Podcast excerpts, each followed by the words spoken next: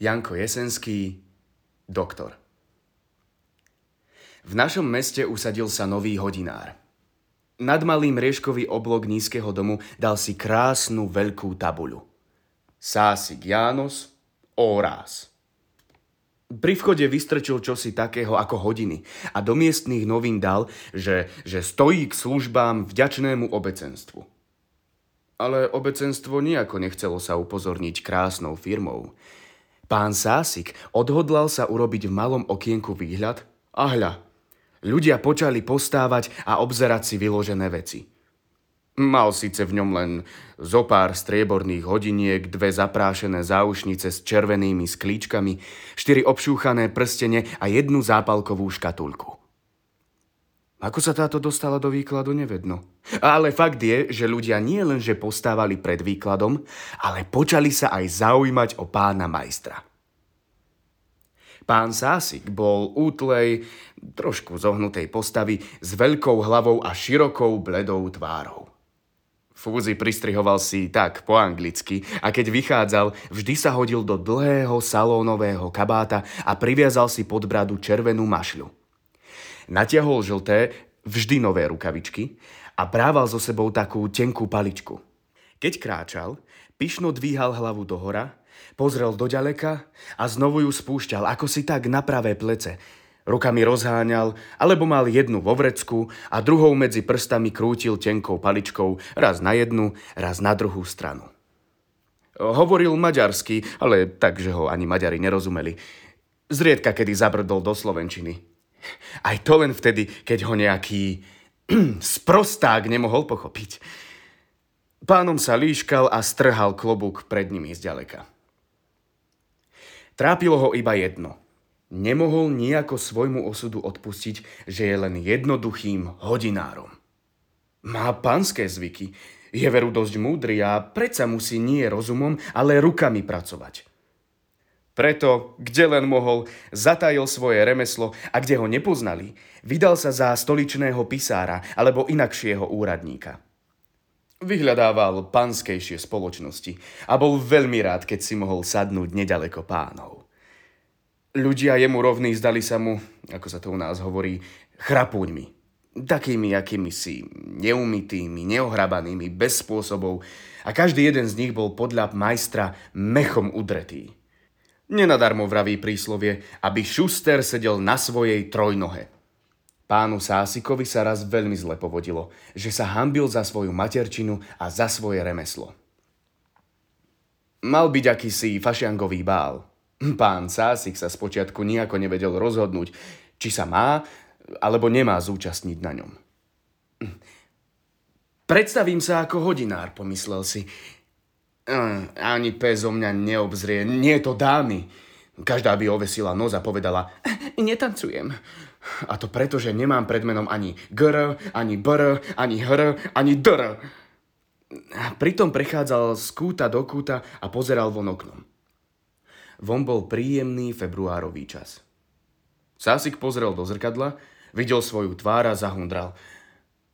Áno, áno, nie som taký špatný, zrkadlo necigáni. Vlasy sa mi blištia ako deklík na hodinkách a fúzy sú mi celkom obstrihnuté. Dobre, dobre. Napravil si účes, pohľadil fúziky a ďalej šomral. Kukajúc do zrkadla celkom zblízka a otvárajúc pritom naširoko oči šomral.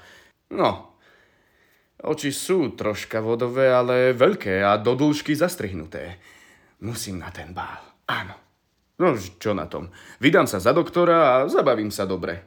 Veď pohyby moje sú ozaj panské. Vidno, že som sa ako tovariš pohyboval vo vyšších kruhoch. Keď bolo treba nejakému grófovi tu hodiny zavesiť na stenu, tu doniesť, tu napraviť, jo, často sa stalo, že sám gróf pustil sa so mnou do reči. Alebo aj osvietená pani. To hneď vidno na človeku, medzi akými ľuďmi sa pohyboval. Jo po jeho tvári rozlial sa blažený úsmev. Rýchlymi šúchajúcimi krokmi počal sa pohybovať po izbe, rozpomínajúc sa na pohyby veľkých pánov. Natiahol rukavičku a vžil sa do postavenia, ako sa šepce poklona. Á, vydarilo sa mu to znamenite. Spustil sa na ľavú nohu, vystrel krk, zošpúlil ústa, pritom požmúrkal, pokrútil v povetrí prstom a hlboko nahol sa k zemi, ale šeptať celkom zabudol. Hneď na to pomyslel si, že kráča popri peknej slečne. Naklonil sa napravo a pošuchol si kabát rukou, pričom nešeredne bil si ľavú nohu rukavičkou, ktorá sa mu hompáľala v ruke. Proboval hodiť sa do fotela, ako to robievajú mladí páni. Zdvihol teda pozorne kabát a tichučko pustil sa na stoličku. Potom vstal, zagestikuloval klobúkom a spravil elegantný skok. Usmial sa tak, aby mu pritom netrčali veľké žlté zuby. Prešiel sa, aby mu ruky nevyseli, vydal zo seba niekoľko raz podivný zvuk a bol so sebou úplne spokojný. Celkom ako by sa bol za grófa narodil a spával pod hodvábným paplónom. Vydám sa za doktora a zabávať sa budem výborne. Poznať ma ešte nepoznajú, menovite slečinky nie. Tak, rozhodol sa a usmieval sa v duchu. Pomaly sa zmrklo.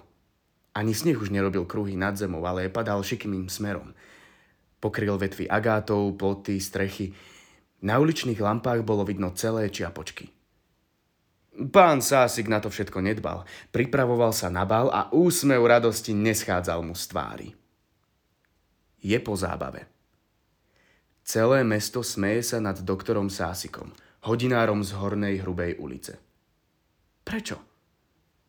Na zábave dlho okúňal sa ísť k slečnám. Hm, ja neviem si vybrať, myslel si, potrhávajúc frak. Tanečníci len tak sa hemžili, jedna krajšia od druhej – Pokukávali, smiali sa, šermujúc vejármi. Odrazu pánovi doktorovi ziskrilo sa v očiach. Hmla padla mu do hlavy. Slečná Pavlínka pozrela sa na neho. Áno, tejto budem dvoriť. Rozhodol sa hneď a vybehol do bočnej izby, kde pred zrkadlom napravil si mašľu a utrúc krídlom z fraku topánky, vážnym krokom vracal sa do dvorany. Krása. Krása táto Pavlinka.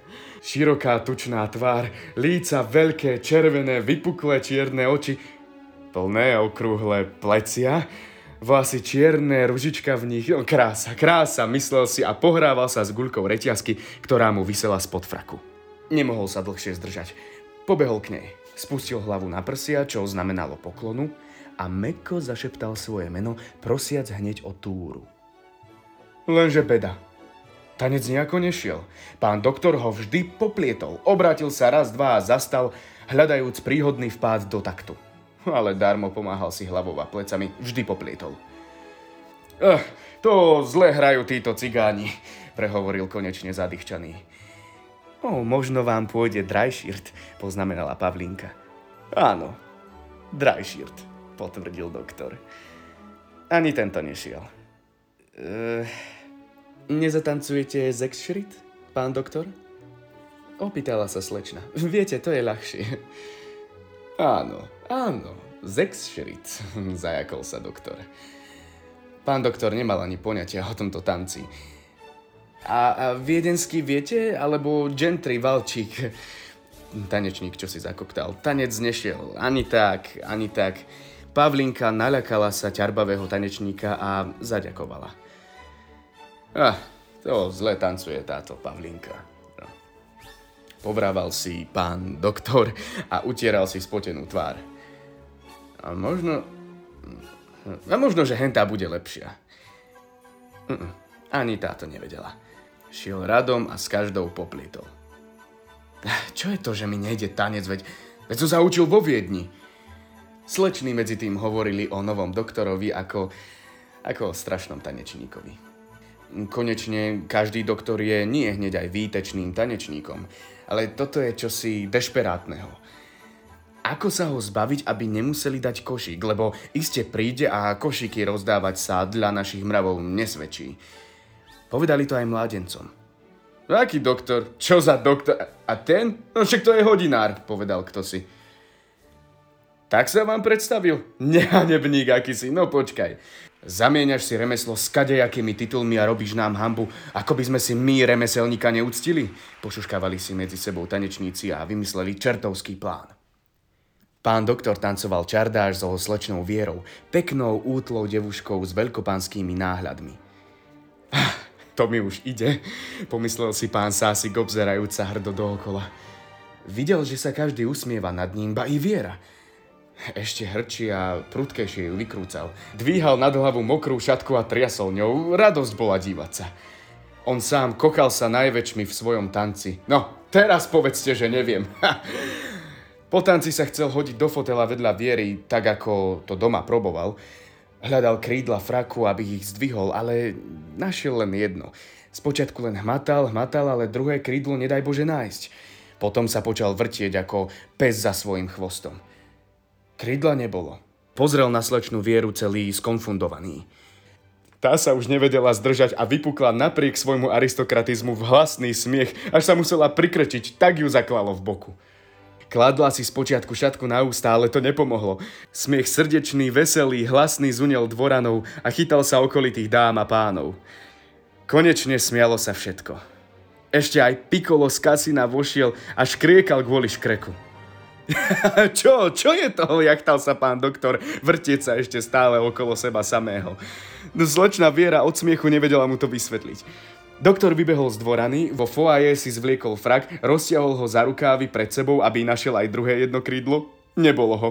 Ký čert, vedel určite, že frak máva dve krídla a že aj ten jeho mal. Veď si ho dobre obzrel, keď si ho požičiaval a platil zaň. Ľudia počali vychádzať za ním aj do foaje. Šuchol frak pod pazuchu a ako zmyslov zbavený utekal domov. Ani sa nevrátil. Veď kto by sa opovážil po takej hambe vrátiť sa na bal a tancovať? Vec nemožná.